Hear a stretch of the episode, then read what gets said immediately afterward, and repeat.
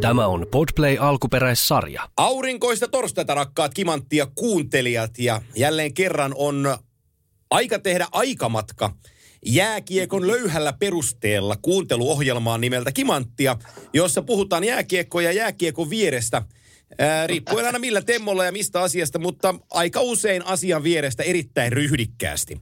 No, tällä kertaa asiasta ryhdikkäästi on puhumassa Kimo Timonen, joka ei ole Filadelfiassa, ei kylpyhuoneen vieressä eikä parkkipaikalla, vaan hän on nyt siellä, mistä hänet tunnetaan, eli Kallaveden rannalla.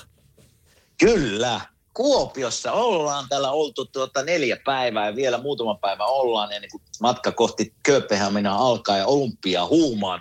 Mutta tässä mä kattelen kuule keskustan kämpästä kirkas keli Kallavedelle, jossa ihmiset hiihtää. Ja aika mukavan näköistä tälleen vaihtelun vuoksi meikäläisillekin.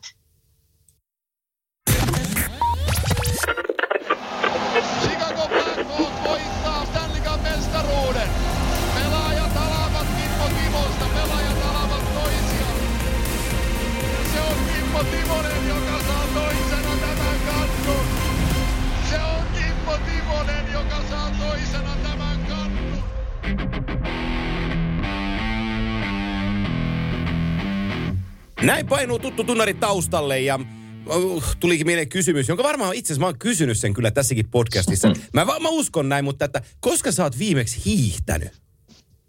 Oi että. Mä veikkaan, että toi pitää mennä ala-asteen. Oi. Meillä aikoina ala-asteella oli niinku, en mä tiedä voiko sitä sanoa pakolliseksi hiihdoksi, Joo. mutta se kuului silloin ohjelmaan. Ja Siihen aikaan se oli isä- pakollisen is- hiihtoa. Joo, joo. No isä, isä voit, muistan vielä, kun isä voiteli aamulla sukset, yritti katsoa mikä keli on, mutta eihän ne ikinä kulkenut mihinkään ne sukset, mutta ei tekisi it- itse asiassa mieli hiihtää joku päivä. Nyt en, ke, nyt, nyt en kerki, mutta tuota, mutta hiihdosta tuli mieleen, kun mä katson näitä ihmisiä tuolla järven jäällä nyt, niin jos mä niin itse mietin, niin kyllähän mä mieluummin lähtisin hiihtämään jonnekin, tiedätkö, esimerkiksi tässä kun on puijo, Joo. Missä on niin mäkisiä maastoja ja vähän vaihtuu kaltevuudet, niin musta tuntuu, että toisi mulle niin emää tylsää lähteä tuonne järven jäälle niin tasaisella vaan menemään eteenpäin. En tiedä, mutta voisin näin kuvitella. No siinä kun meilläkin oot käynyt, niin kun meiltä lähtee 100 metriä lähtee, silloin ne käyty kyllä pururadalla, mutta että siitä lähtee hiihtolatu, jo- josta pääsee tuonne Kangasalan perä, perä, perälle ja, ja ihan Tampereellekin asti, niin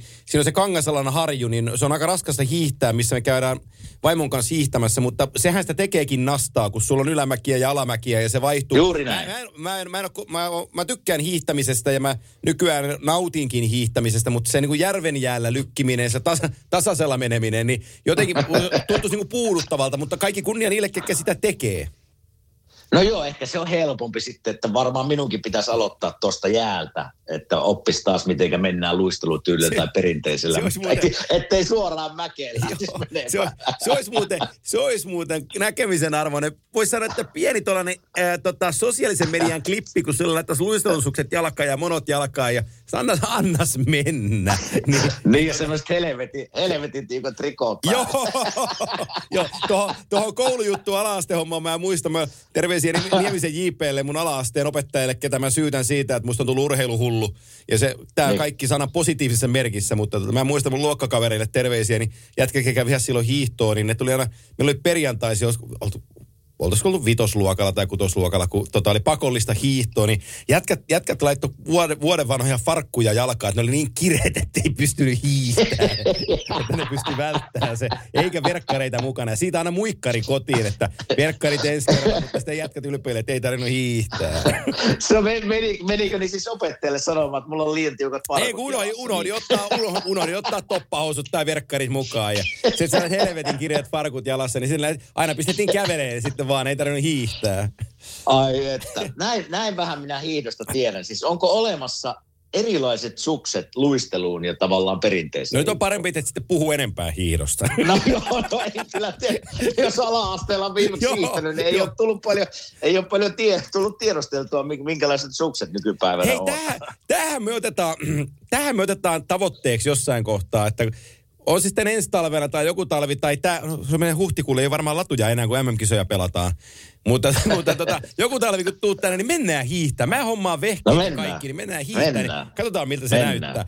Tota, Käy. Yksi huomio, huomion äh, osoitus tähän äh, kimanttia torstaiseen alkuun. Haluan sen sanoa, koska hän, hän sen myös ansaitsee. Äh, rakas ystäväni ja oppi-isäni oikeastaan voisin sanoa näinkin, niin Ismo Lehkonen täytti tällä viikolla 60 vuotta. Ja tota, Ika on, Ika on hieno mies, Ika on omien sanojensa mukaan jo jatkoajalla. Mutta tota, mä, mä, mä, toivo, mä, mä laitoin Instaankin, mä toivon, että mä pääsen kokemaan hänen kanssaan jatkoajan, jatkoajan ja pari päättymättä kultainen maali erää siihen vielä mukaan. Mä oon tuntenut 27 vuotta, mä sen laskin, että 27 vuotta mä oon tuntenut Ikan ja, ja tota, mä oon hänen kanssaan kiertänyt Pohjois-Amerikkaa NHL-finaaleissa ja me ollaan tehty paljon lähetyksiä Suomessa yhdessä, mutta ennen kaikkea Joo. me ollaan ystävystytty niin kuin lajilta, niin, lajin nimen jääkiekko parissa ja mä, mulla tuli tässä mieleen tarina, jonka mä voisin oikeastaan jakaa ihmisille. Se on mun jääkiekkouran niin kuin parhaita muistoja.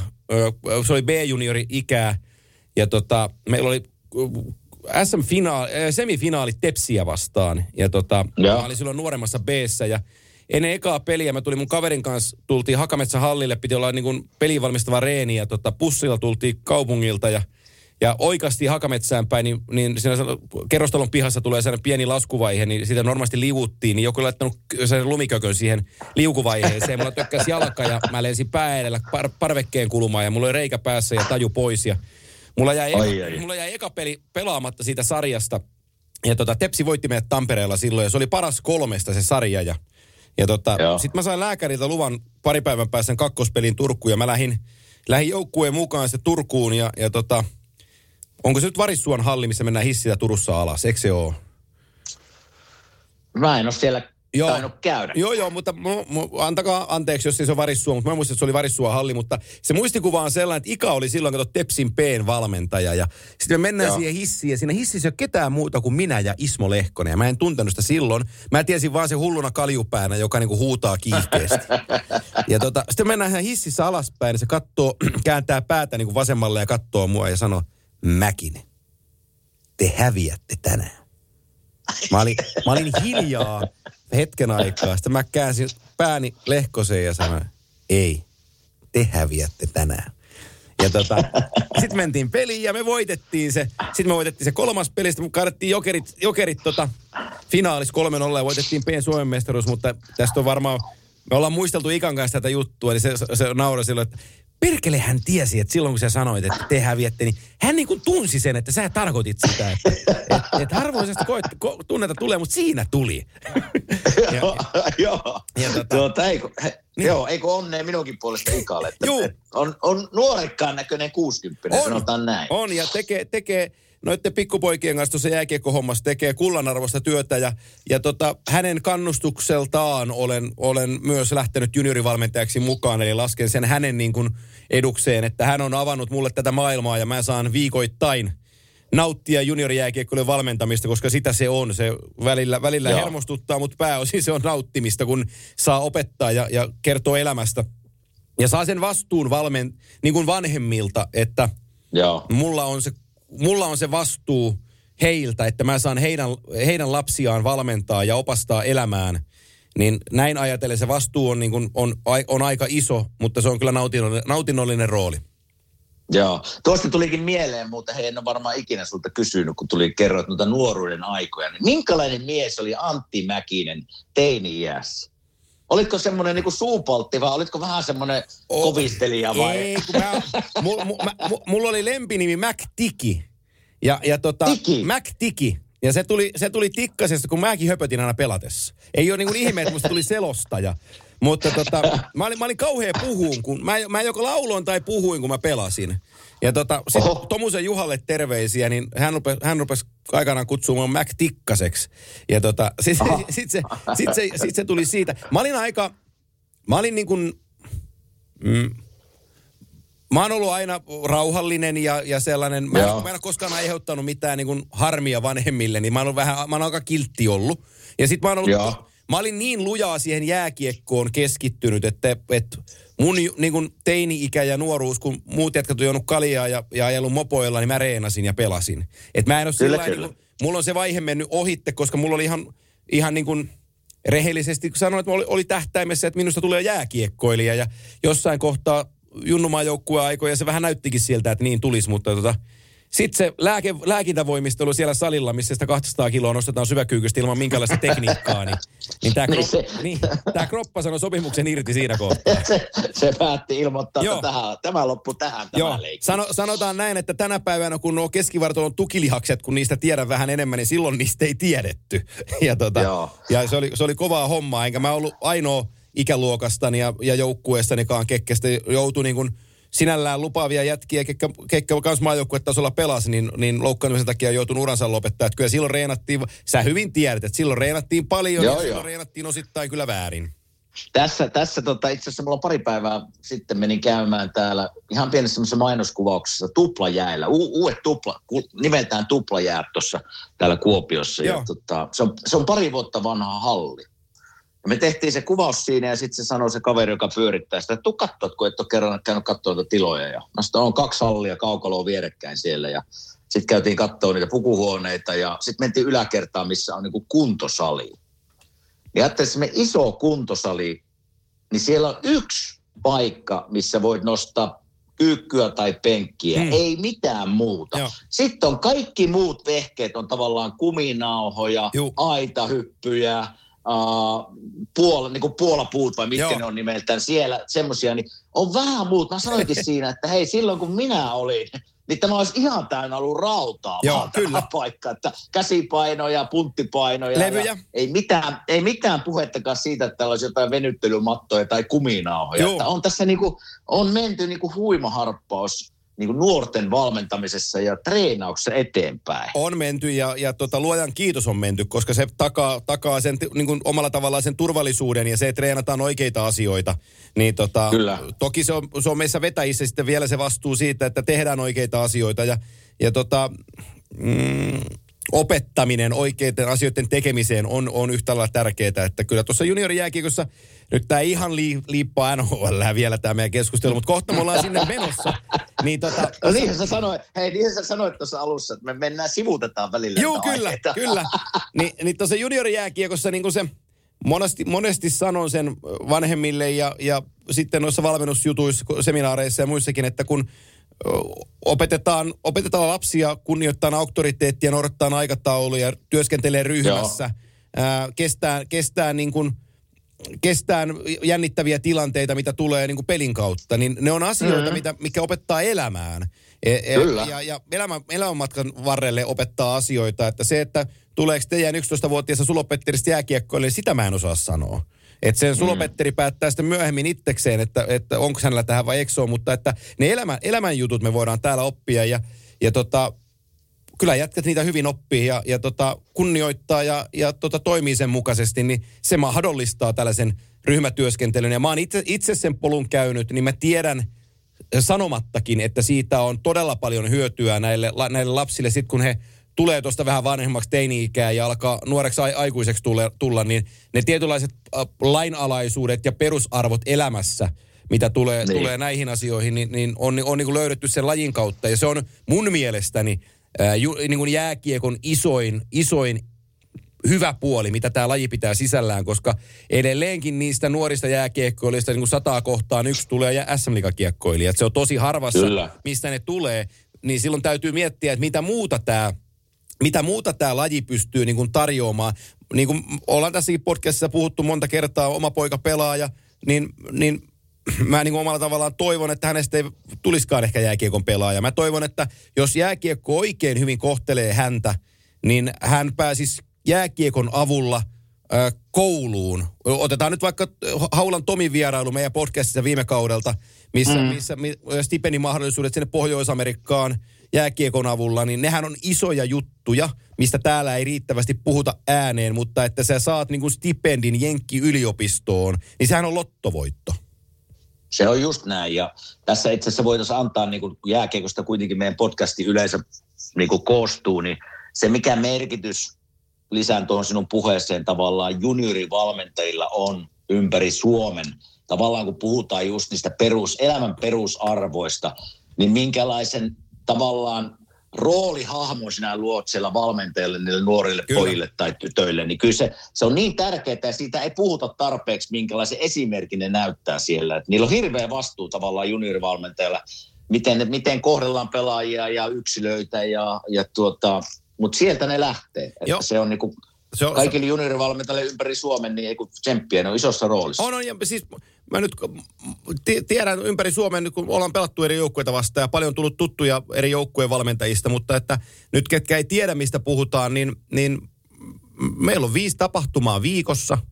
Ö, mm. Mulla on itselläni tavoite, että mun osallistum- osa- osallistumisprosenttini on mahdollisimman korkea, liki sata niissä tapahtumissa, koska silloin mä näytän esimerkkiä niille lapsille, että kun minä osallistun, niin hekin osallistuvat. Tämä lähtee niin pienistä asioista liikkeelle. Ja jos tuossa normaali ihminen nyt miettii, että mihinkä se vapaa-aika menee, niin viisi kertaa viikossa illassa kun on valmentajana ja poika pelaa, niin sinne mennään ensimmäisten joukossa, lähdetään viimeisten joukossa ja vedetään ne reenit pois oheisineen. Ja, ja tota, se syö aika paljon, kolme tuntia per päivä on se harjoitusjuttu, mitä Joo. se vie. Niin sitten kun joku kysyy, että no mitä siitä saat, niin mä, mä saan edustamani seuran toppausun nostettua miinus 50 pinnaa. Mä saan 50 Niin. prosenttia alennusta toppaasuun. Että ei siitä tule pennin jeniä siitä touhusta, että tämä on rakkaudesta Kyllä. lajiin. Ja tota, niin sen pitää ollakin. Kyllä, kyllä. Tärkeää puuhaa. Juu. Ja tsemppii kaikille junnuvalmentajille myös mun puolesta läpi Suomen, niin pidetään, pidetään huoli, että nuoret, ketkä lajin mukaan tulee, niin parannetaan heidän liiku, liikunnallisuuttaan. Se on se isoin juttu, mitä me voidaan tehdä. Ja, ja Juuri tota, näin. tuetaan toisiamme tsemppaillaan, niin kaikille, kaikille jatka, äh, tsemppii niihin touhuihin. Nyt me hypätään sinne NHL-kehään. Ja mä otan ensin, Joo. ensin koska mä en ole vielä hirveästi puhunut, niin, niin tota, mä, otan, mä, otan ensi, mä otan ensimmäisen aiheen. Itse asiassa mä sanon tässä kohtaa vielä, että kiitoksia Valtteri Filppulalle vierailusta viime viikon jaksossa. Joo. Valle, Valle oli erinomainen vieras jälleen kerran ja, ja, tota, ja kertoi kerto hienoja tarinoita. Ja nämä Chelios-jutut oli, oli makeita, kun niitä jälkeenpäinkin tuolta nosteltiin esiin. Niin, tota, niin, niin, Hei, se oli hieno tarina Joo. kyllä. Hei, se oli hieno tarina. Mä nauroin vielä silloin samana iltana vielä itsekseen, että hei, Celios siinä, että meni jono ensimmäiseksi ja sanoi, että hei, katoppa, katoppa nyt, miten Mike Babcock menee Joo. punaisessa, kun mä, mä munaan tahalla niitä. Ai, Mä aiheutan pikku härdellin. tahalla. Joo. Joo, ihan Mutta nämä on niitä juttuja, näitä, ei voi kuulla muulta kuin ihmiset, jotka on siellä ollut läsnä. Ei totta, totta. Nämä, nämä on loistavia tarinoita. Ja, ja tota, sitten mä vielä sanon tähän nyt, kun ollaan alkutaipailla tätäkin podcastia, niin äh, tuhannet kiitokset teille, ketkä olette käyneet www.funnyshop.fi osoitteessa ostamassa kimanttia ja hyvän tekeväisyystuotteita. Äh, teitä on todella, todella paljon ja se on ilostuttanut meitä isosti. Ja tota, vielä sanon tähän jaksoon, kun viime jaksossa asiasta mainitsin, mutta nyt tässä ennen kuin lähdetään NHL-asioihin, niin sieltä löytyy kimanttia tuoteperheestä nyt kahvikuppia, ää, lippalakkia ja teepaitaakin, eli, eli funnyshop.fi sivustolta ja sieltä kimanttia tuotteet, niin jokaisesta ostetusta tuotteesta kaikki tuotot menevät lyhentämättömänä hyvän tekeväisyyteen. Kohteena on Tampereen yliopistollisen sairaalan lastenklinikan tuki ry, eli autamme tällä kyseisellä rahapotilla sitten kun sen heille ojennamme, niin autamme nimenomaisesti lapsipotilaita. Ja se on meidän tahtotilamme tässä asiassa, niin Matku, matkustamalla osoitteeseen funnyshop.fi ja sieltä kimanttia tuotteen ostamalla tuet tätä toimintaa ja saat laadukkaan tuotteen myös itsellesi siinä samalla. Joo, tämä on ihan loistava idea sulta ja niin kuin sanoit, niin menee todellakin hyvään tarkoitukseen joka penni. Ja nyt tuli tässä itse asiassa samalla mieleen, että mehän voitaisiin luovuttaa se tsekki, kun minä olen tulossa Tampereelle. Kyllä, Näillä, näillä näkymin toukokuun lopussa MM-kisoissa, kyllä. niin sinä, sinä viikonloppuna tai vai en tiedä milloin, ei ole lippuja vielä, mutta milloin tulenkin, niin Kyllä. silloinhan se voisi check, checkin luovuttaa sinne sairaalalle. Sillo, sitten. silloinhan me käydään tsekki luovuttamassa, me katsotaan päivämäärä kohdalleen ja ja, ja sitten kun sulla on lentoliput ja, ja ohjelma tänne tiedossa, niin tota, me katsotaan päivämäärä kohdalleen ja, ja tota, mä valmistelen sieltä vastaavat ihmiset ottamaan meidät vastaan ja, ja tota, mennään luovuttamaan tämä shekki heille. Niin tota, Näin me tehdään, siinä on näin hyvä, me tehdään. Siinä on hyvä, hyvä aikalai, aikalinja, mutta nyt me hyppäämme NHL-keskusteluun ja aina silloin tällöin tulee toivetta, että voisitteko, voisitteko te puhua Kalifornian joukkueista tai siitä tai tuosta, kun ette hirveän usein puhu. Niin nyt otetaan Joo. ensimmäisenä tiskiin äh, Henry ja Susan Samuelin omistava organisaatio, eli Anaheim Ducks.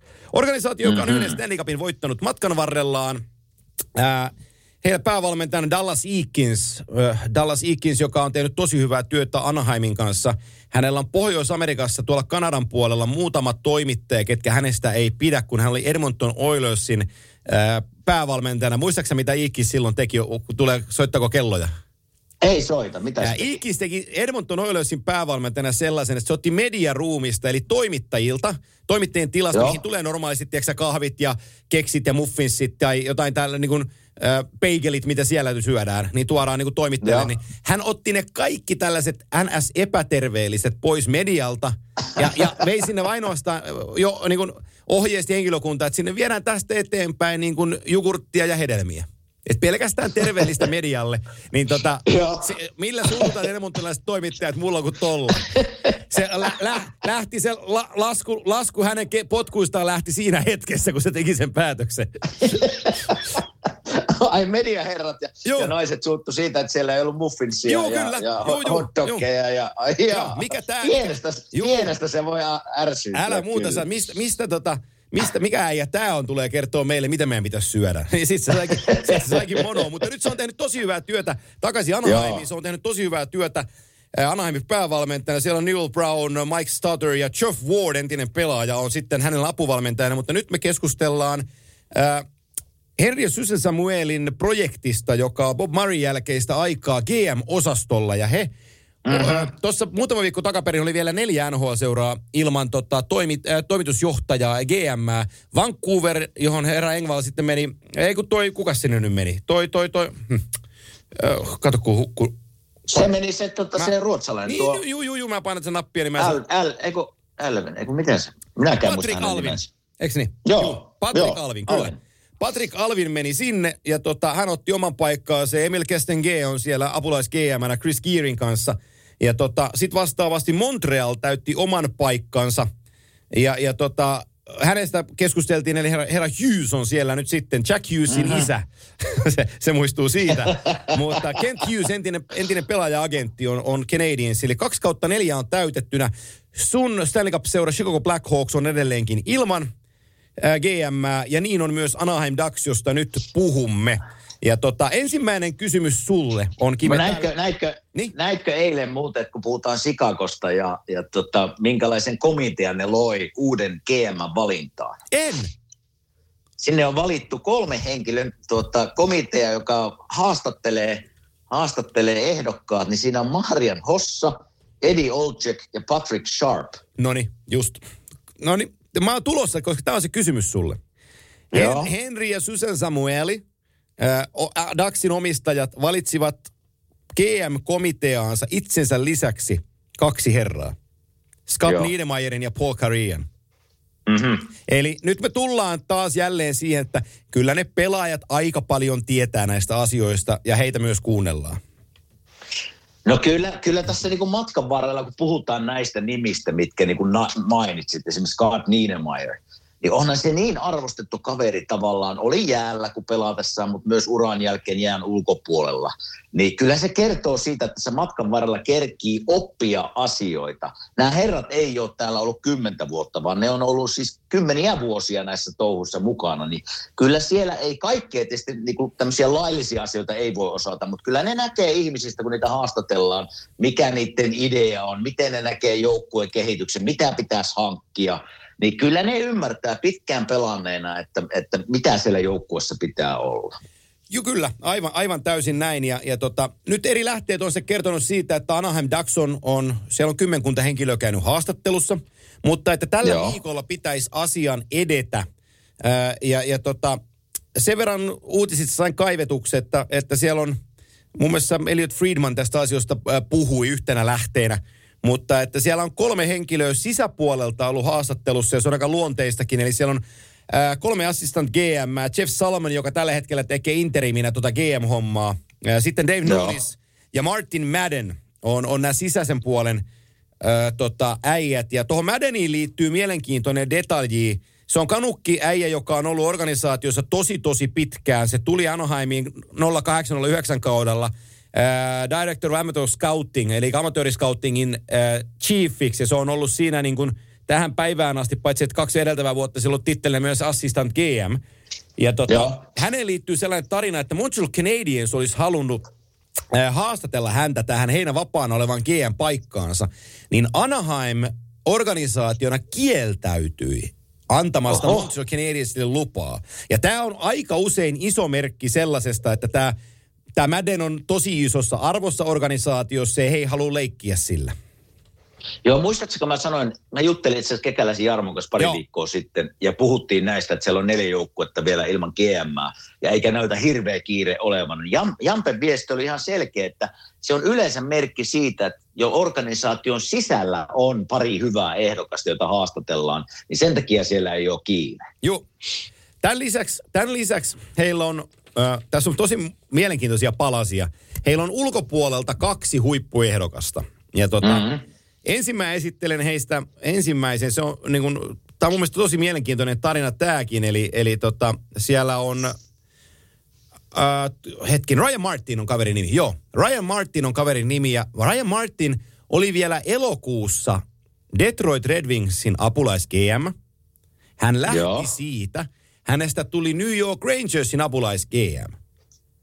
Ja nyt hän on ehdolla Anaheim Ducksin GMX. Eli hänellä on tässä pieni äh, turbulenssi tässä hänen menemisessään tällä hetkellä niin kuin käynnissä näiden, näiden äh, vaihdosten kanssa. Ja tota, no monestakin lähteestä kuuluu, että tällä hetkellä kuitenkin se suurin ehdokas äh, heidän tulevaksi GMXeen on alkuperäinen Little Ball of Hate, eli Joo. piskuinen, piskuisen kokoinen, mutta terrierimäinen Pat Verbeek, joka on, on, tota, on ykkösehdokkaana heillä. Ja sitten mä menen tähän Verbeekiin vielä sen verran, kun mä avaan vähän, koska mä muistan hänet pelimiehenä ja ennen kaikkea niin kuin Hartford Whalersin pelipaidasta. Mulla, mulla tulee niin kuin ne muistikuvat Verbeekistä. Me ollaan puhuttu, korttisa, me ollaan puhuttu korttisarjoista. Ää, niin hän oli, hän oli 91 ja 92 Proset-sarjassa, muistan ulkoa, niin hän oli Hartford Joo. Whalersin kapteeni. Ja, ja tota, se, muistan sen niin kuin sieltä. Mutta tota, se mikä mua niin kuin tässä Verbeekissä, mitä mä niin kuin, kun mä mietin sen, että hei, että no entinen pelaaja, että tota, kuinkahan tämä niin kuin tästä taipuu. Hän pelasi 1424 NHL runkosarjapeliä. Teki 1063 tehopistettä. Eli yli 1400 peliä, yli 1000 tehopistettä. Jäähöjä 2905 minuuttia. Joo. 11 kauden, Minä- niin 11 kauden aikana 117 pudotuspeliä, jossa 62 täppää. Ja, ja tota, hänellä on Stanley Cup-voitto on, on tota, taskussansa. Hän voitti Stanley Cupin 9899. Joo. Da, hetken, Dallasissa. Joo, Dallasissa. Kyllä, kyllä, Dallasissa kyllä. voitti mestaruuden ja sitten mä niinku mietin sitä, että no, että okei, tuossa on aika kauan ton pelaajaurasta, että mitäs Mhm. tää, mitäs tää Verbeek on tehnytkään tässä, niin Red Wingsin scouttina 060, sieltä hyppäs äh, 10-11 kaudella Steve Eisenmanin mukaan Tampa Bay Lightningiin, jossa oli Joo. äh, Director of Professional Scouting ja player, per, player personalin johtaja monta monta vuotta Tampassa, kunnes Mike, äh, Steve Eiserman lähti Detroittiin ja Pat Verbeek tuli assistant general manageriksi mukana. Ja nyt hän on Joo. AHL-seura Grand Rapids Griffinsin äh, GM-nä tuossa samalla kun se Martin lähti aikaisemmin tuolta Detroitissa pois, niin hän peri ton tehtävän.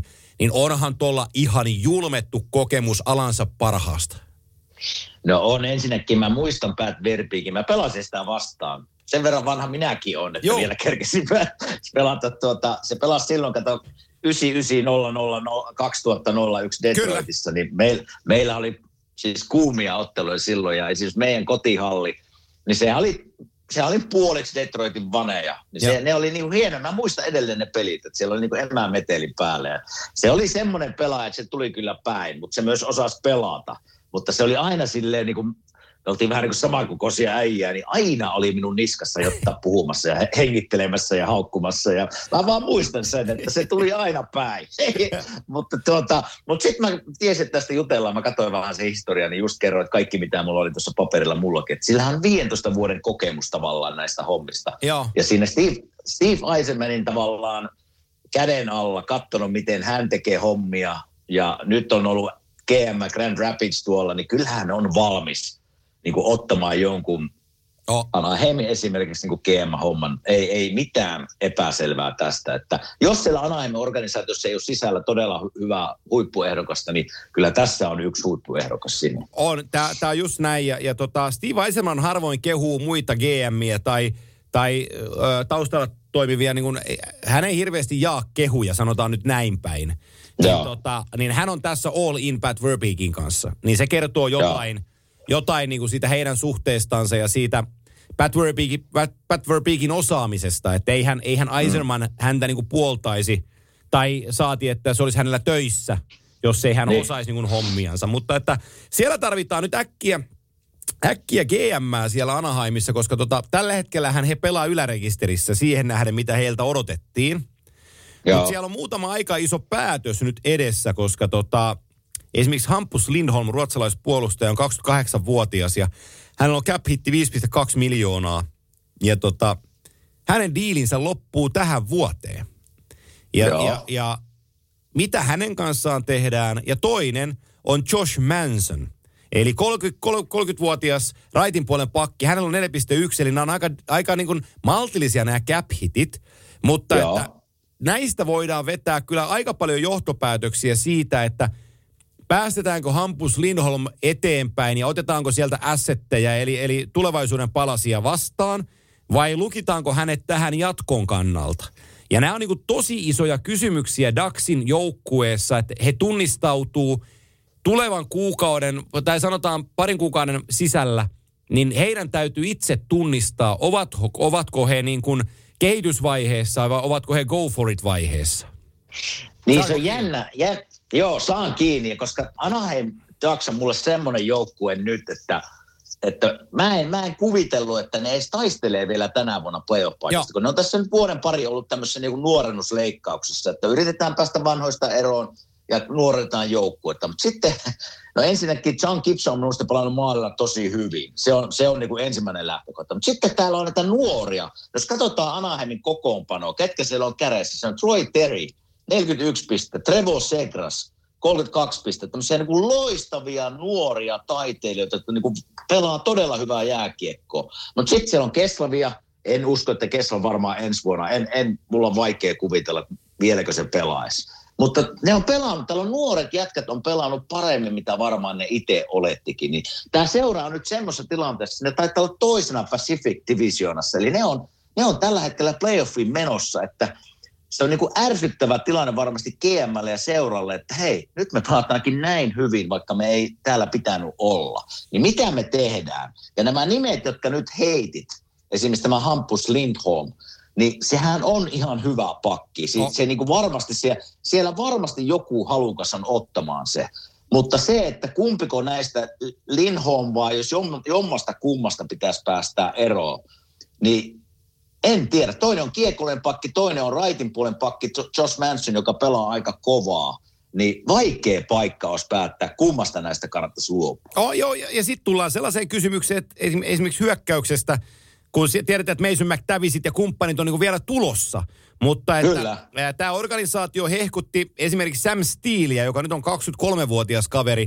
Niin Sam Steel oli 16 vuoden ykköskierroksen varaus Daxille ja, ja hän on yksi niistä pelaajista, kenestä on puhuttu, että hänen kun Kori Perit lähtee ja Ketslav lähtee, niin tämä Sam Steel on yksi niistä tukipilarista, mihin tämä Daxin tulevaisuus tullaan rakentaa, niin, niin ei hän ole pystynyt pelaamaan tässä Ei oo. 65 peliä toissa kaudella 22 pistettä. Viime kaudella 42 peliä 12 pistettä.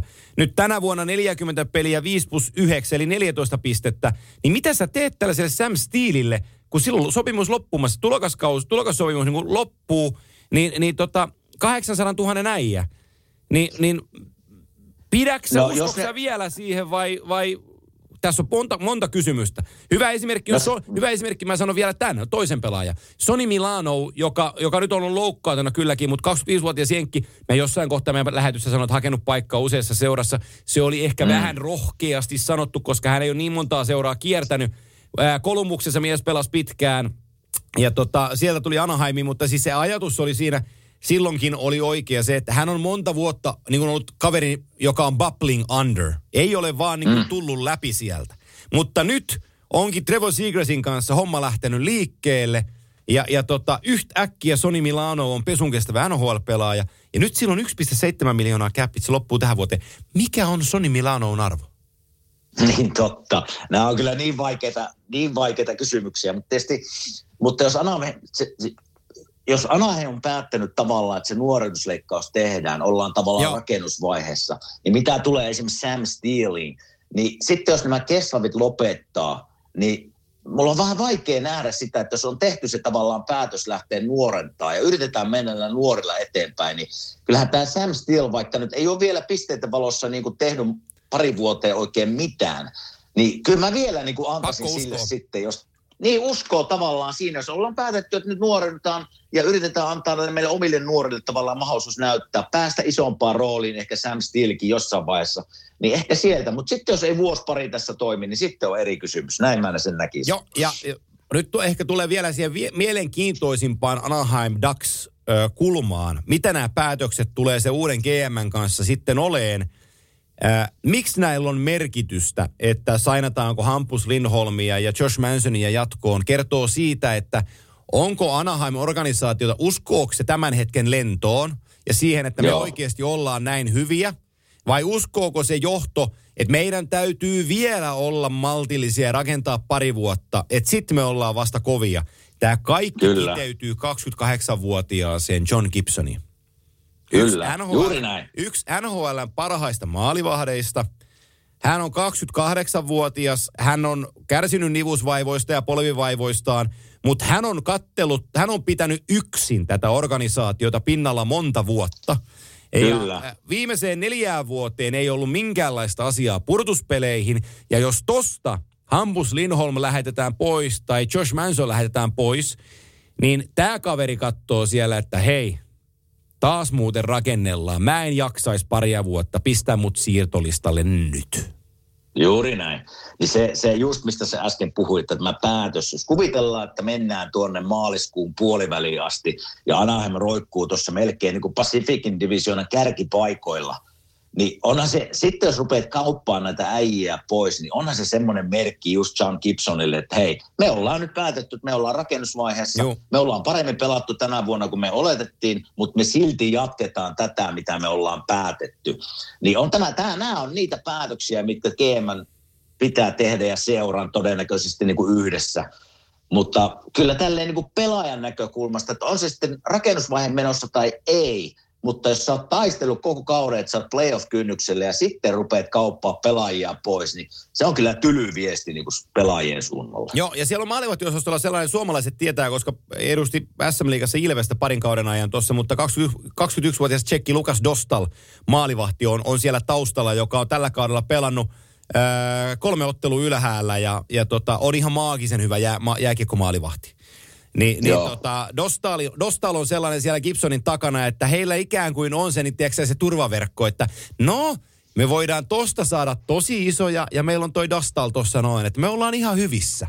Niin se ikään Kyllä. kuin helpottaa sitä sen tulevan GMn asiaa ton Gibsonin suhteen, että jos he päättää vielä ää, rakentaa tota tu, ää, ää, pohjakerrosta tukevammaksi, niin tuossa on kyllä sellaisia palasia, millä se saa tehtyä niin kuin sun sanoja lainatakseni, saa kyllä väliainetta riittävästi, että pystyy niin kuin, rakennus pysyy kasassa. Kyllä, mutta jos tätä katsotaan ja Anaheimia mietitään puhtaasti Anaheimin kannalta tätä niiden divisioonaa, Joo. niin Ei kannata se on- se on niin auki Oo. vielä. Se on, se, on, se on niin auki vielä tuotta. Tis, niin kuin Vegas kahden pisteen johdolla tossa, niin siellä on, kato hetkinen, Vancouver, Vancouver on siellä neljän viiden pis- pisteen päässä tavallaan playoff-paikasta. Niin kyllä tässä niin kuin kerki pelejä on vielä 30, mitä tuossa 38, 37, niin hei, viisi pistettä on vielä semmoinen, mikä kuroo helposti kiinni. Joo, ja siellä, siellä, Että- itse, siellä itse asiassa Vancouverissa, mä, mä en tiedä näetkö sä se Ratefordin ja, ja tota, heidän pressinsä. En, en nähnyt. Joo, Rat- Rutherford sanoi mielenkiintoisesti, sanoi, että vaikka just tässä työmielen divisioonasta, että kun Vancouverilla on mun mielestä ihan täydet palaset mennä vielä purtuspeleihin mukaan, toi on niin sekainen toi, niin kuin toi palapeli. Niin, Kyllä. niin, niin Rutherford sanoi sano ihan suoraan, että meil, meidän, meidän täytyy liikuttaa tässä palasia tässä joukkueessa, että näin tämä ei voi olla ja tulevaisuus ei voi tähän rakentua. Että meillä on, meillä on cap-hitti täynnä ja, ja tota, meillä on vääränlaisia pelaajia joukkueessa, että meidän täytyy niin kuin tehdä, tehdä liikkeitä. Ja epäsuorasti hän sanoo, että hän ei mielellään maksa Oliver Ekman tuota 7,26 miljoonaa. Et se, se, ymmärrän, joo, ymmärrän. Se, on, se, on, se on vähän liikaa hänelle suoritteista. Ja tota, sielläkin on niin kuin kalliita sopimuksia pelaajilla. Yksi esimerkki on ollut niin kuin, sieltä tuli tällainen villihuhu jostain, nyt en muista kyllä kertoja ja lähdettä, pyydän siitä anteeksi, mutta kun JT Miller on niin kuin, on 5,2 miljoonalla on tuossa ikkunassa joukkueensa paras pistemies ja Tampa ja Rangers taustalla. Miller on ollut tällä kaudella ihan niin kuin rocket tuolla Vancouverin organisaatiossa, niin tuossa oli jossain huhuja pyöri, että, että Rangers olisi jälleen kiinnostunut JT Millerin palveluista, mutta että hinta olisi niin kuin Lafernier tai Kakko. Niin, tota, niin. niin kyllä mä pidän sitä vähän liian korkeana hintana kuitenkin niin kuin 28-vuotiaasta jätkästä.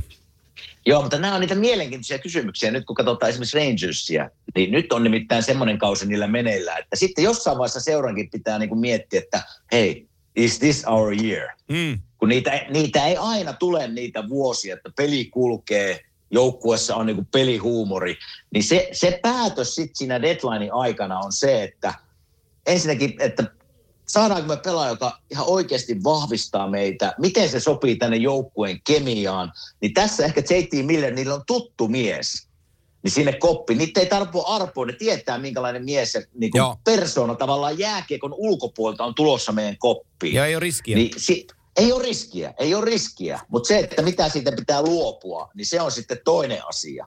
Mutta nämä, nämä on kyllä, siis tämän takia deadline on niin kuin se on niin mielenkiintoinen päivä tavallaan näitä, tälleen fanien kannalta, totta kai myös pelaajien, kun sitä seurataan, että mitä tapahtuu, lähdenkö mä jonnekin, mutta, mutta tuota, Tämä on mielenkiintoinen esimerkiksi Rangers nyt tämä JT Miller-tapaus, mitä tapahtuu. Se on tosi mielenkiintoinen. Jos sun tarvis veikata, että missä kaksi tulee päättään kautensa, nyt mä puhun siis Claude Girouxsta, niin tota, minkälaisissa huhuissa siellä liikutaan tällä hetkellä? Mulla on yksi huhu heittää hänestä, mutta tota, mitä siellä paikallisen palloseuran äijä puhuu?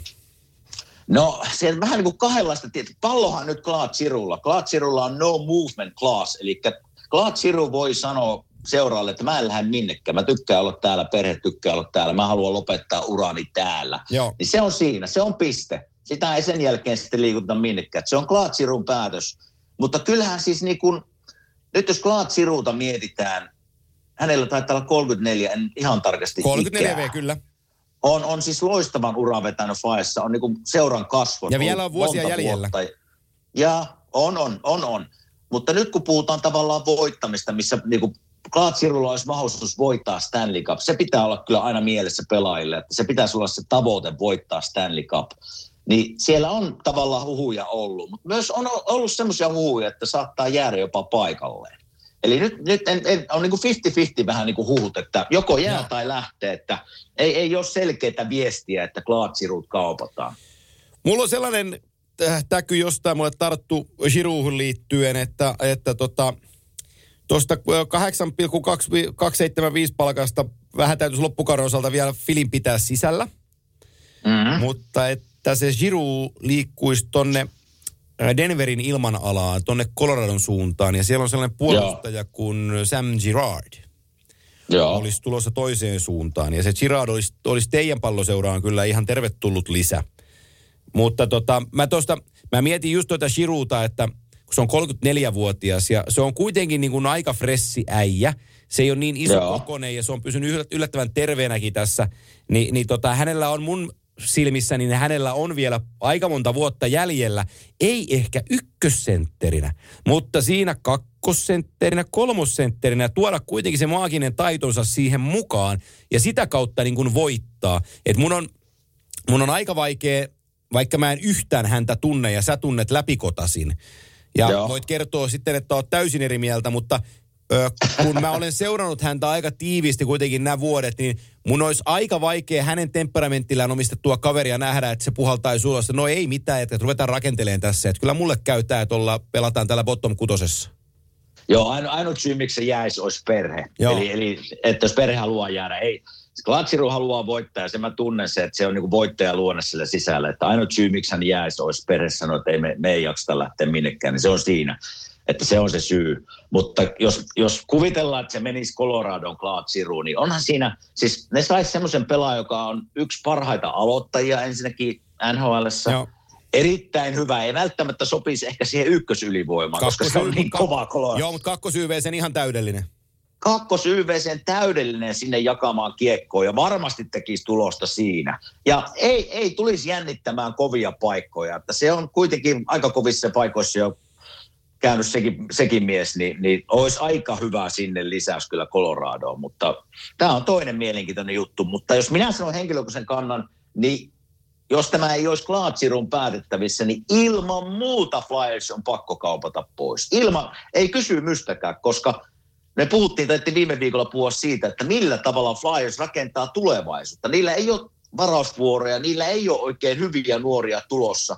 Niin nyt pitäisi jollakin tavalla rakentaa. Klaatsiru on semmoinen niin haluttu mies tällä hetkellä, kun deadline tulee – niin on ihan pakko. Sieltä on saatava pelaaja tai varausvuoro ja ykköskerroksen varaus, jotain on saatava takaisin, jolla taas päästään rakentamaan sitten tulevaisuutta. Hei, mä näin, että sä olit Twitterissä herra Meltzerin kanssa kes- keskustelit vähän tuosta Flyersin valmennuksesta, niin mä, mä voisin siitä sulla pari kysymystä kysyä, koska tota, siellähän Mike Joe on tällä hetkellä päävalmentajana, mutta mun on tosi vaikea nähdä, että hän saisi sinne ensi kaudella jatkaa, koska nuo näytöt ei, ei niinku puolla sitä.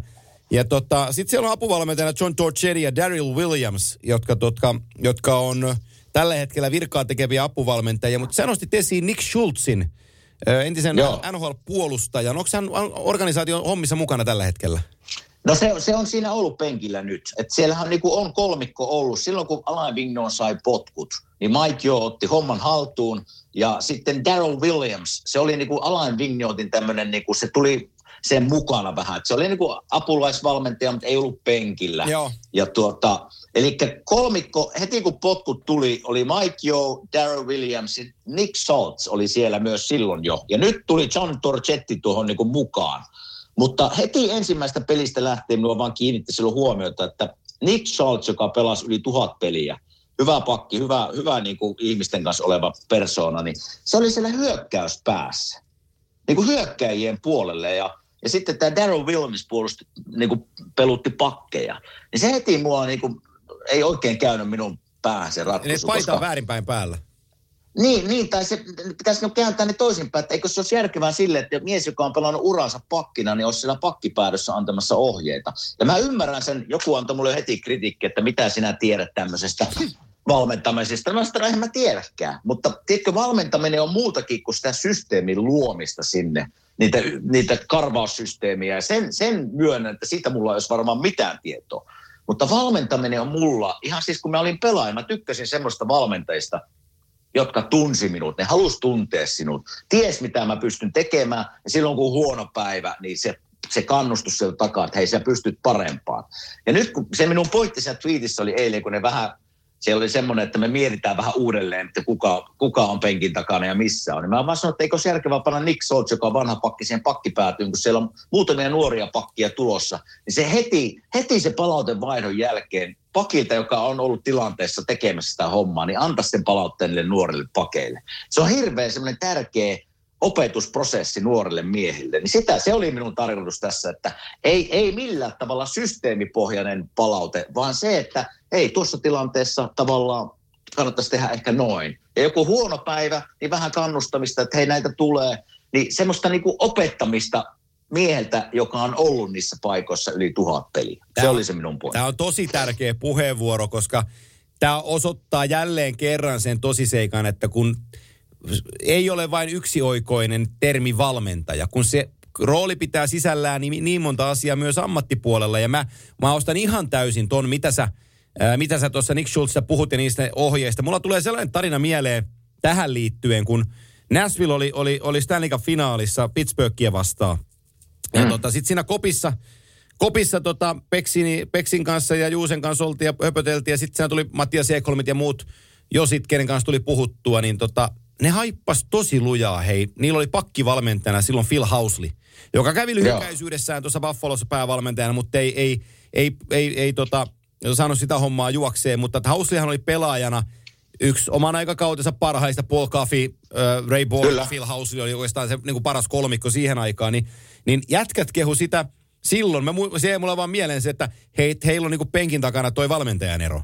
että kun se näkee mm. tämän pelin niin hyvin, ja sitten mä, mä muistan, kun mä kysyin Ekholmilta, että, että miten se niin se, että se katsoo ne tilanteet, vai sitten katsellaan videolta, että hei tossa, niin kuin, kun sä teet tämän näin, niin mitäs jos sä mm. pyöräytäkin sen tota kautta ja tuut tästä esiin, että sulla on tähän se tila.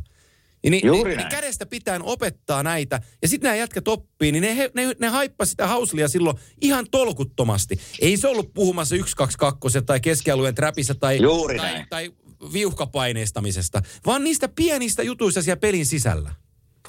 Niin ja mä näen, esimerkiksi Philadelphiassa nyt semmoinen pakki kuin Cam York, ykköskierroksen varaus, millä heillä on niin odotukset häntä kohtaa aika isot. Niin sen sijaan, että siellä nyt olisi pakki tavallaan joka vaihdon jälkeen, ei nyt joka, mutta silloin kun tulee tilanteita, missä olisi hyvä antaa tavallaan vinkkejä, niin se välitön palaut, palautteen antaminen hänelle – että ei hänelle tule sellaisia tilanteita, että se alkaa mennä niin kuin vääriä käytäntöjä tulee sinne peliin, vaan sen välitön palautteen antaminen on minun mielestä niin kuin se on hirveän tärkeää. Ja, ja tuota, ihan tästä valmentamista sanon, minä en ole päivääkään valmentanut ja minä en pystyisi olemaan päävalmentaja tällä hetkellä. Ei mitään, mä myönnän se, ei, ei mulla olisi mitään niin annettavaa systeemaattisesti, ei mulla olisi mitään niin kuin yksi, kakkosta, miten lähdetään pelaamaan, ei olisi. Mutta esimerkiksi katsotaan, mulla on hyvä kaveri Tommi Miettinen kaupan päävalmentaja, esimerkiksi Ville Peltonen, niin sehän vaatii, sehän vaatii, että sä jossain oot tavallaan apukoutsina, haet sitä omaa tyyliä ja kuuntelet vähän, kun sinä kokeneet tavallaan valmentajat valmentaa, niin sit susta tulee, sit sä pystyt olemaan kyllä päävalmentaja. Mutta minä näen sen, että apuvalmentajana pystyy olemaan henkilö, joka on pelannut, joka pystyy näkemään niitä tilanteita tavallaan niin kuin pakki pakin kannalta, hyökkäät hyökkäin kannalta, niin sen mä uskon kyllä, että apuvalmentajaksi pystyy vanhat pelaajat ihan milloin vaan. Kyllä.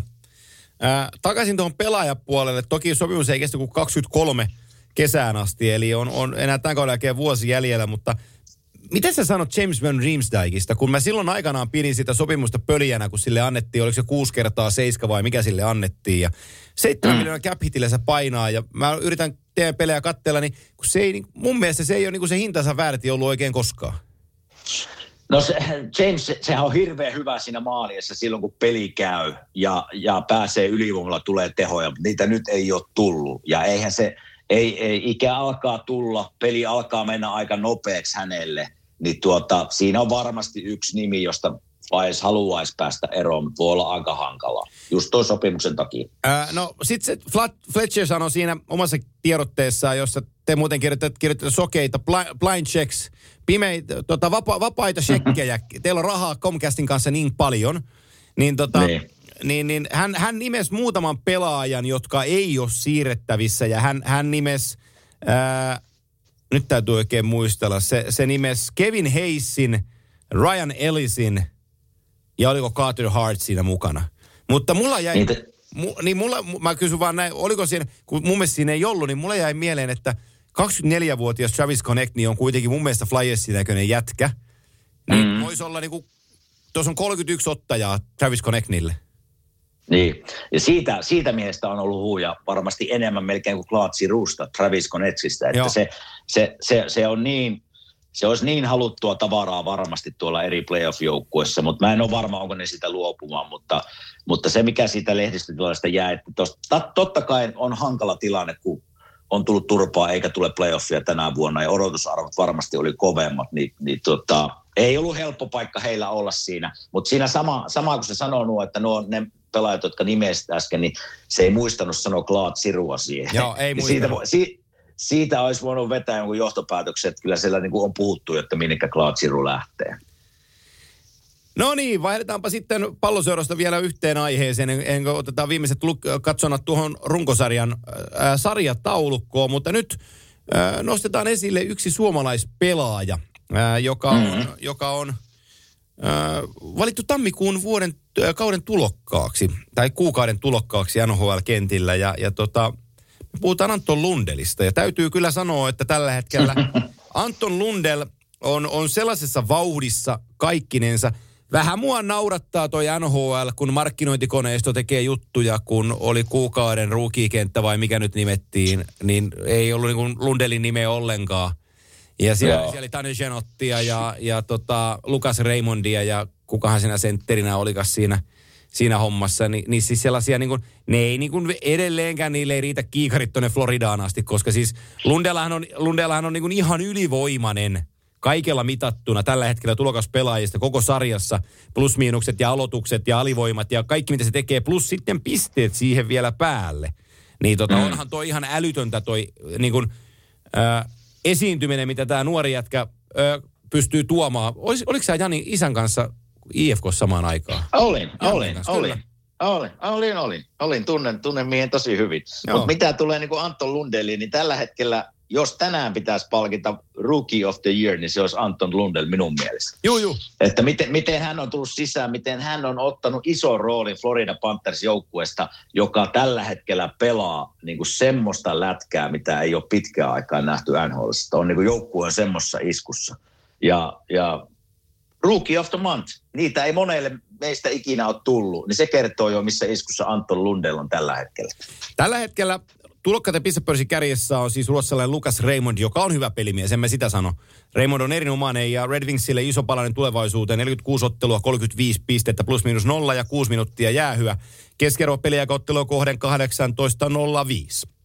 Gerald Joo. Seagrass tekee taikatemppuja Dax-paidassa, 42 peliä, 32 pistettä, ää, miinus 10, 30 minuuttia jäähyjä ja keskimääräinen peliaika 17.26. Anton Lundell, 43 peliä, 32 pistettä, plus 25. On ihan omalla sfää, omassa sfäärissään näissä. Ää, 12 minuuttia jäähyjä, kaksi voittomaalia tehtynä. Ää, peliaika ottelua kohden 16.26.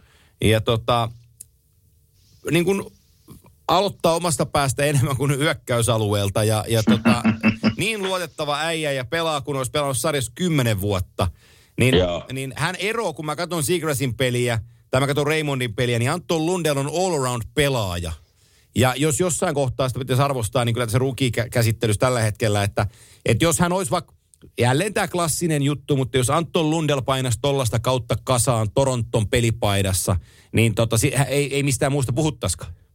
No se on tämä Florida ikuinen ongelma. Sitä ei edelleenkään tavallaan, no nyt vähän arvostetaan, kun joukkue pelaa näin paljon, mutta sitä ei seurata edelleenkään niin paljon. Me ollaan niin kuin Aleksander Parkovin puolesta tätä puhuttu jo monta Joo. Joo. vuotta, että jos se pelaisi jossain New York Rangersissa tai Torontossa, niin huh huh, mikä mediamylläkkä olisi Parkovin yllä. Nyt kun ollaan Floridassa, niin eipä paljon. On huippupelaaja, mutta siihenpä se jää. Joo. Ei, ei niinku kiinnosta niinku suurinta yleisöä ollenkaan. Ja- ja- mutta niin kuin sa- sanoit, Joo. sanoit hyvin tuosta Anton Lundellista, että niin kuin jääkiekossa puhutaan näin hienosta termistä kuin kokonaisvaltainen pelaaminen. Niin kyllähän Anton Lundell on niin kuin ihan eri tasolla kuin Trevor Segras tai Lucas Raymond. Pelimiehiä kaikki, mutta kun, jos mietitään tätä kokonaisvaltaista pelaamista, niin Lundellin voit heittää mihin paikkaan vaan ja homma käy. En ole ihan varma, voiko heittää Segrasia tai Raymondsia, niin kuin kun peli ollaan tappiolla tai haetaan maalia tai mikä tahansa tilanne onkin, niin kyllä tässä niin kuin Voisi vois niinku miettiä, että Andon Lundell ei edes ole ruuki enää, kun se pelaa niin, niin kuin vahvan ja kokeneen pelaajan näköistä peliä. Joo, ja siis nyt mä taas niin varma sanoisin, että mä lupaan kävellä, mitä mä lupaisin nyt kävellä tai tehdä. Mä, mä, Älä lupaa kävellä takaperin nyt mä, minnekään. lu, mä, lupaan, mä lupaan ajaa polkupyörällä Hämeenlinnaan. Hämeen, Paljon matkataan, paljon matkataan. 80 kiloa, 90 kiloa. Kah- Hämeenlinnaan ja takaisin.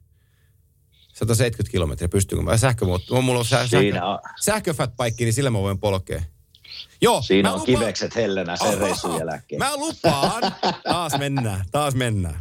No? Taas mennään. No No, niin. mitä sä lupaat? Mä lupaan ajaa äh, sähköpyörälläni Tampereelta Hämeenlinnaan ja takaisin, jos tapahtuu treidi, kuten yksi eräs pohjoisamerikkalainen podcast, tämä on tarina just siitä, kuinka ne on kujalla, että ne ei tiedä näistä jutuista, väitti, Joo. Että Florida Panthers olisi kiinnostunut John Klimperistä Dallasin suunnalla, ja heillä olisi just hyvä palanen antaa Klimperistä, kun Lundell menisi toiseen suuntaan. Jos tämä kauppa Ei. tapahtuu, niin mä lupaan polkea Hämeenlinnaan ja takaisin sillä mun sähköfatpaikillani.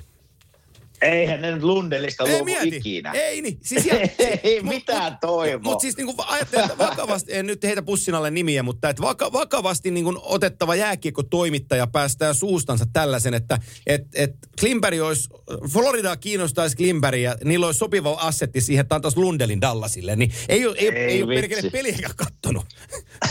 Joo, ei ole nähnyt Floridan peliä kyllä Joo, ei ole. Ei. Että tilastot, Mutta nä- aika- tilastot näkee ja pystyy se siitä sanoa.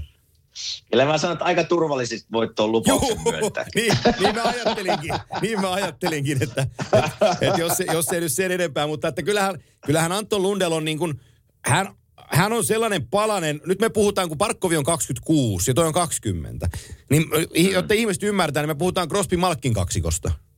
Niin. Ei yhtään vähäisemmästä. Totta, totta. Ei kun me ollaan puhuttu, että mä, tämä NHL on menossa kuitenkin nuorempaan suuntaan koko ajan. Näitä on vaikea löytää näitä nuoria. Hyvä, hyvät varausvuorot, totta kai ne antaa myöten siitä, että saat joskus hyviä pelaajia, mutta ei niitä liikaa kuitenkaan tarjolla.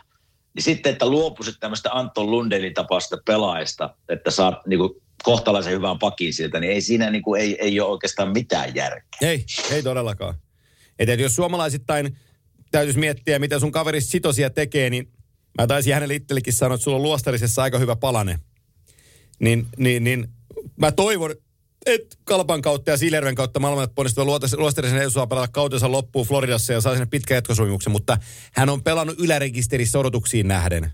Ja tällöin, Joo. tällöin cap-hitti, on, äh, cap-hitti puoltaisi Äh, Hänellä voit saada melko hyvän palan loppukauden työntöön. Sanotaan nyt näinpä, jos ollaan ihan niin kuin, ollaan niin kuin, vakavana tämän asian suhteen. Mä en toivo, että Luostarinen sieltä treidataan minnekään, mutta että hän on niin kuin bonuspalanen Florida Panthersin palapelissä tähän kauteen ja on tullut ja ottanut pelipaikkansa ansainnut sen. 43 peliä, 15 pistettä, plussapuolen pelaaja, vähän jäähyjä, erittäin hyvä kiekoriista ja erittäin tun- tunnollinen kiekoton pelaaja. Hänen Kyllä. valuensa on aika korkea tuossa trade deadlinella tulla. Ja sitten taas toisaalta, että on ollut viisi, ketjua, yli viisi ja puoli ketjua hyökkääjiä, niin sä voit yhden tällaisen palasen päästä, jos sä saat sinne, saat sinne niin kuin vaikka sen Klimperin sillä luostarisella. No miten tota, no ensinnäkin tuohon edelleen vielä tuohon trading, mä tuossa mietin, niin mä voin luvata, että jos Lundell kaupataan tähän Klimperiin, niin minä katkaisen välin Bill Sitoon. En puhu ikinä. Joo, no ei tarvi sitäkään tehdä. mutta näetkö sinä, siis pitäisi tutkia vähän Floridan joukkuetta tarkemmin, mutta näetkö sinä, että siellä on tavallaan pakistoon? Siellä nimittäin sinun suosikin Ekblad on vetänyt aika hyvin. Niin sopisiko sinne tavallaan tuonne Klimperin tyyppinen vielä taitava niin kuin ylivoimapyörittäjä. Pitäisi vähän tutkia tarkemmin, että olisiko No. sillä, totta kai sille olisi tilaa, mutta mihinkä rooliin tavallaan, että en Ekbladia ota sitä ykkösyyvestä pois. En mäkään ottaisi sitä pois, mutta tota, siis mä piirrän tämän sillä että Markus Nutivaara on loukkaantuneena ja, ja tota, Nutila menee loppukausi ja hänellä oli kuitenkin piirretty rooli tuohon tohon joukkueeseen. Juolevin Olli, Joo. tuli, Juolevin Olli tuli Vancouverista ja Olli on saanut aika paljon vastuuta siinä, mutta että onko se pystynyt täysin huutaan Onko se sellainen pelaaja, että Bill Zito ja Panthers pystyy luottaa, että kun mennään siihen Game 6 kakkoskierroksella Pittsburghia vastaan tai konferenssifinaaliin, että, että se ei vuoda? Niin, mm. niin se on vähän sellainen kysymys, mikä mulla ei ole yhtään Ollilta pois, koska hän on, hänellä on ollut paljon pelaamattomuutta ja hankaluutta ja hän on sieltä tulossa. Mutta että nyt Olli pelaa niin kuin ajan, aja, aikaa vastaan sillä, että onko hän Cap joukkueen puolustuksen kulmakivi vai ei tällä hetkellä. Hän, hän tulevaisuudessa voi sitä olla, mutta onko se just nyt sitä? Niin, niin se on vähän mulla sellainen juttu, että mullehan, niin kuin mä sanoin, Mackenzie Weegar on toju puolustuksen ykkösnimi ja kaikki mulle sen nauraa, mutta kattokaa nyt vaikka peli Kolumbusta vastaan viime viikolla, kun Pate teki kaksi, ma- Laine teki kaksi maalia Florida Panthersin, niin kuka puolustaja teki kaksi virhettä, mistä maalit tuli, niin se oli se teidän Ekblad, joka siinä kaksi kertaa sähläsi kiekon kanssa. Joo, mutta mä katson esimerkiksi Front Panthersin niin puolustusta ja mietin sitä Klimperiä sinne. Ja mä aina tykkään siitä, että on niin kuin lefti righti pakit tavallaan. Se, se helpottaa vaan niin kuin avauspeliä ja pakkien toimintaa. Ja tällä hetkellä Floridan pakit on kyllä raitteja. Ekblad, Radko Kudas, äh, Montour ja sitten Viger. Joo. Niin mihinkä se, mihinkä se yksi raitti vielä siinä No sopii? en mä, Sitä mä, juu, en mä, en mä sitä Klimperiä tähän joukkueeseen työnnä millään väkipakolla. Että se oli, tää oli vaan Kyllä, se, kyllä. Tää oli vaan se huhu siitä, että, että, se olisi, niinku- että ne olisi kiinnostunut siitä. Mun, mun papereissani ei ole niinku palaakaan, että he on kiinnostuneita. Juuri näin, mä näen, juuri näin. Mä näen monta muuta joukkuetta, jotka voisi olla niin kuin hänen perässänsä. Muun muassa Pittsburgh Penguins voisi olla paljon kiinnostavampi joukkueena John Glimberille ja hänen, hänen tarpeillensa ajatellen pudotuspelijuoksua kuin tämä joukkue, mutta että tämä oli tämä väsyn, tämä kaik, kaiken kaikkiudessaan tämä niinku, hölmö, hölmö väite, että Klimberi olisi Florida kiinnostaa niinku Klimberiä tai Florida kiinnostaisi Klimberiä, ja he olisivat valmiita antaa Anton Lundelin siitä esimerkiksi, niin, niin, niin siinä on kaikki on niin, niin absurdia siinä väitteessä. niin on, niin on. Pakko on sanoa vielä tästä, vaikka kehutaan koko ajan niin kuin Lundelia ja Parkko on pelannut hienosti, niin tiedätkö siellä yksi nimi, jolla on ollut minun mielestä taito pelata hyvin, mutta se on vähän jäänyt aina, niin Jonathan Huberdeau niin johtaa tällä hetkellä pistepörssiä. Niin tämä on mulle, tämä on mulle semmoinen juttu, että en olisi ikikuuna päivänä voinut kuvitella. Siellä oli taito aina. Mä tiedän, minkälainen pelaaja. Olen pelannut vastaankin monta kertaa, mutta en mä voinut ikinä kuuna päivänä kuvitella, että kun ollaan kohta 50 peliä pelattu, niin Jonathan Huberdeau johtaa NHLn pistepörssi. Ajattele, että Huberdeaun ja Barkovin yhteinen cap-hitti on niin kuin 11,8 miljoonaa. Mm, Yhteensä. joo.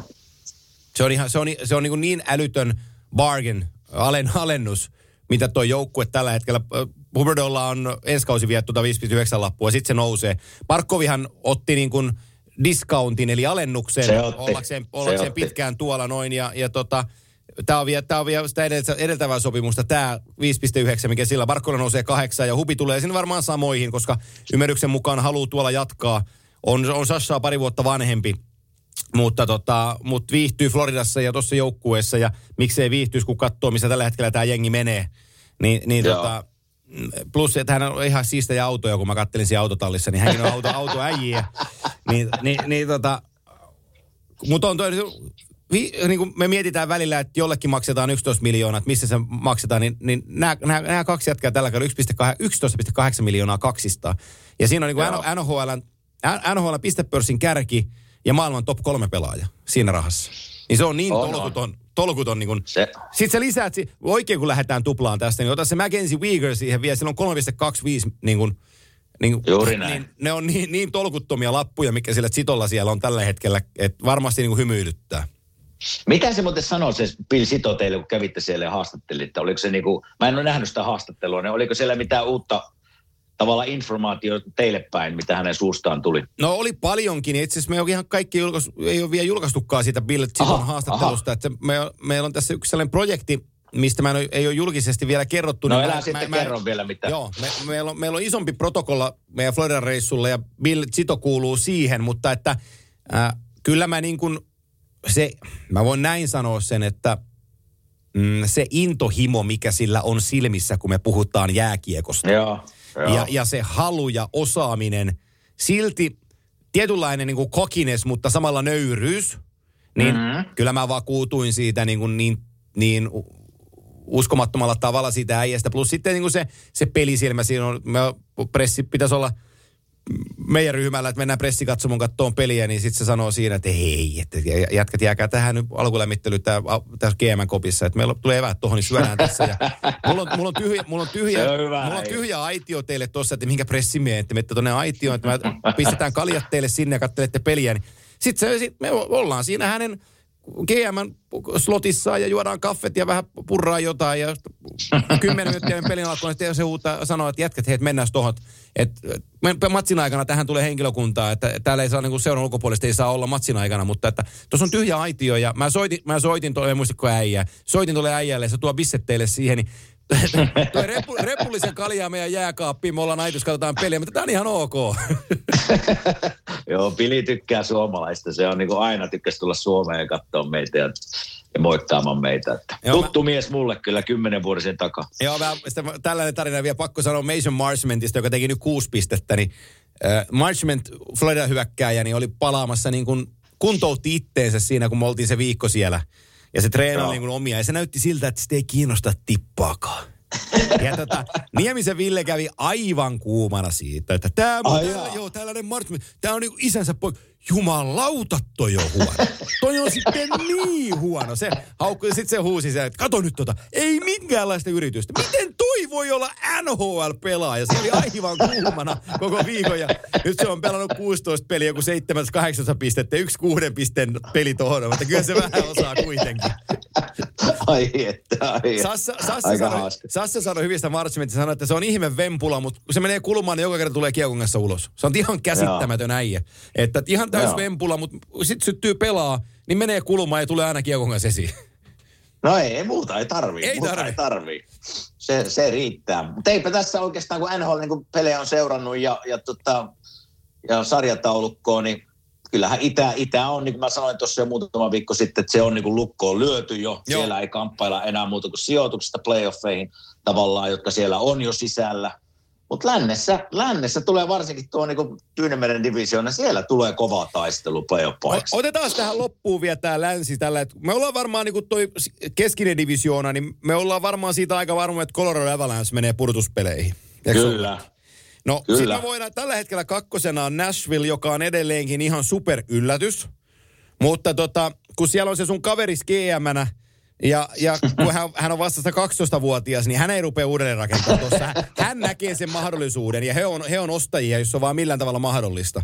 Ihan varmasti. Ja sitten on toi Minnesota, joka on tätä tehtäessä videottelu voittoletkussa. Ja ne on niinku pudotuspelipaikan, ö, kolme varman pudotuspelipaikan kohdalla sentraalissa. Mutta että siitä sitten, niin Dallas otti viime yönä, tätä kun me tehdään, niin otti, otti tappion, mä, kellekin ne hävisi kotonaan. Se oli aika räikeäkin se, tämä niinku huono tappio heidän kannaltaan.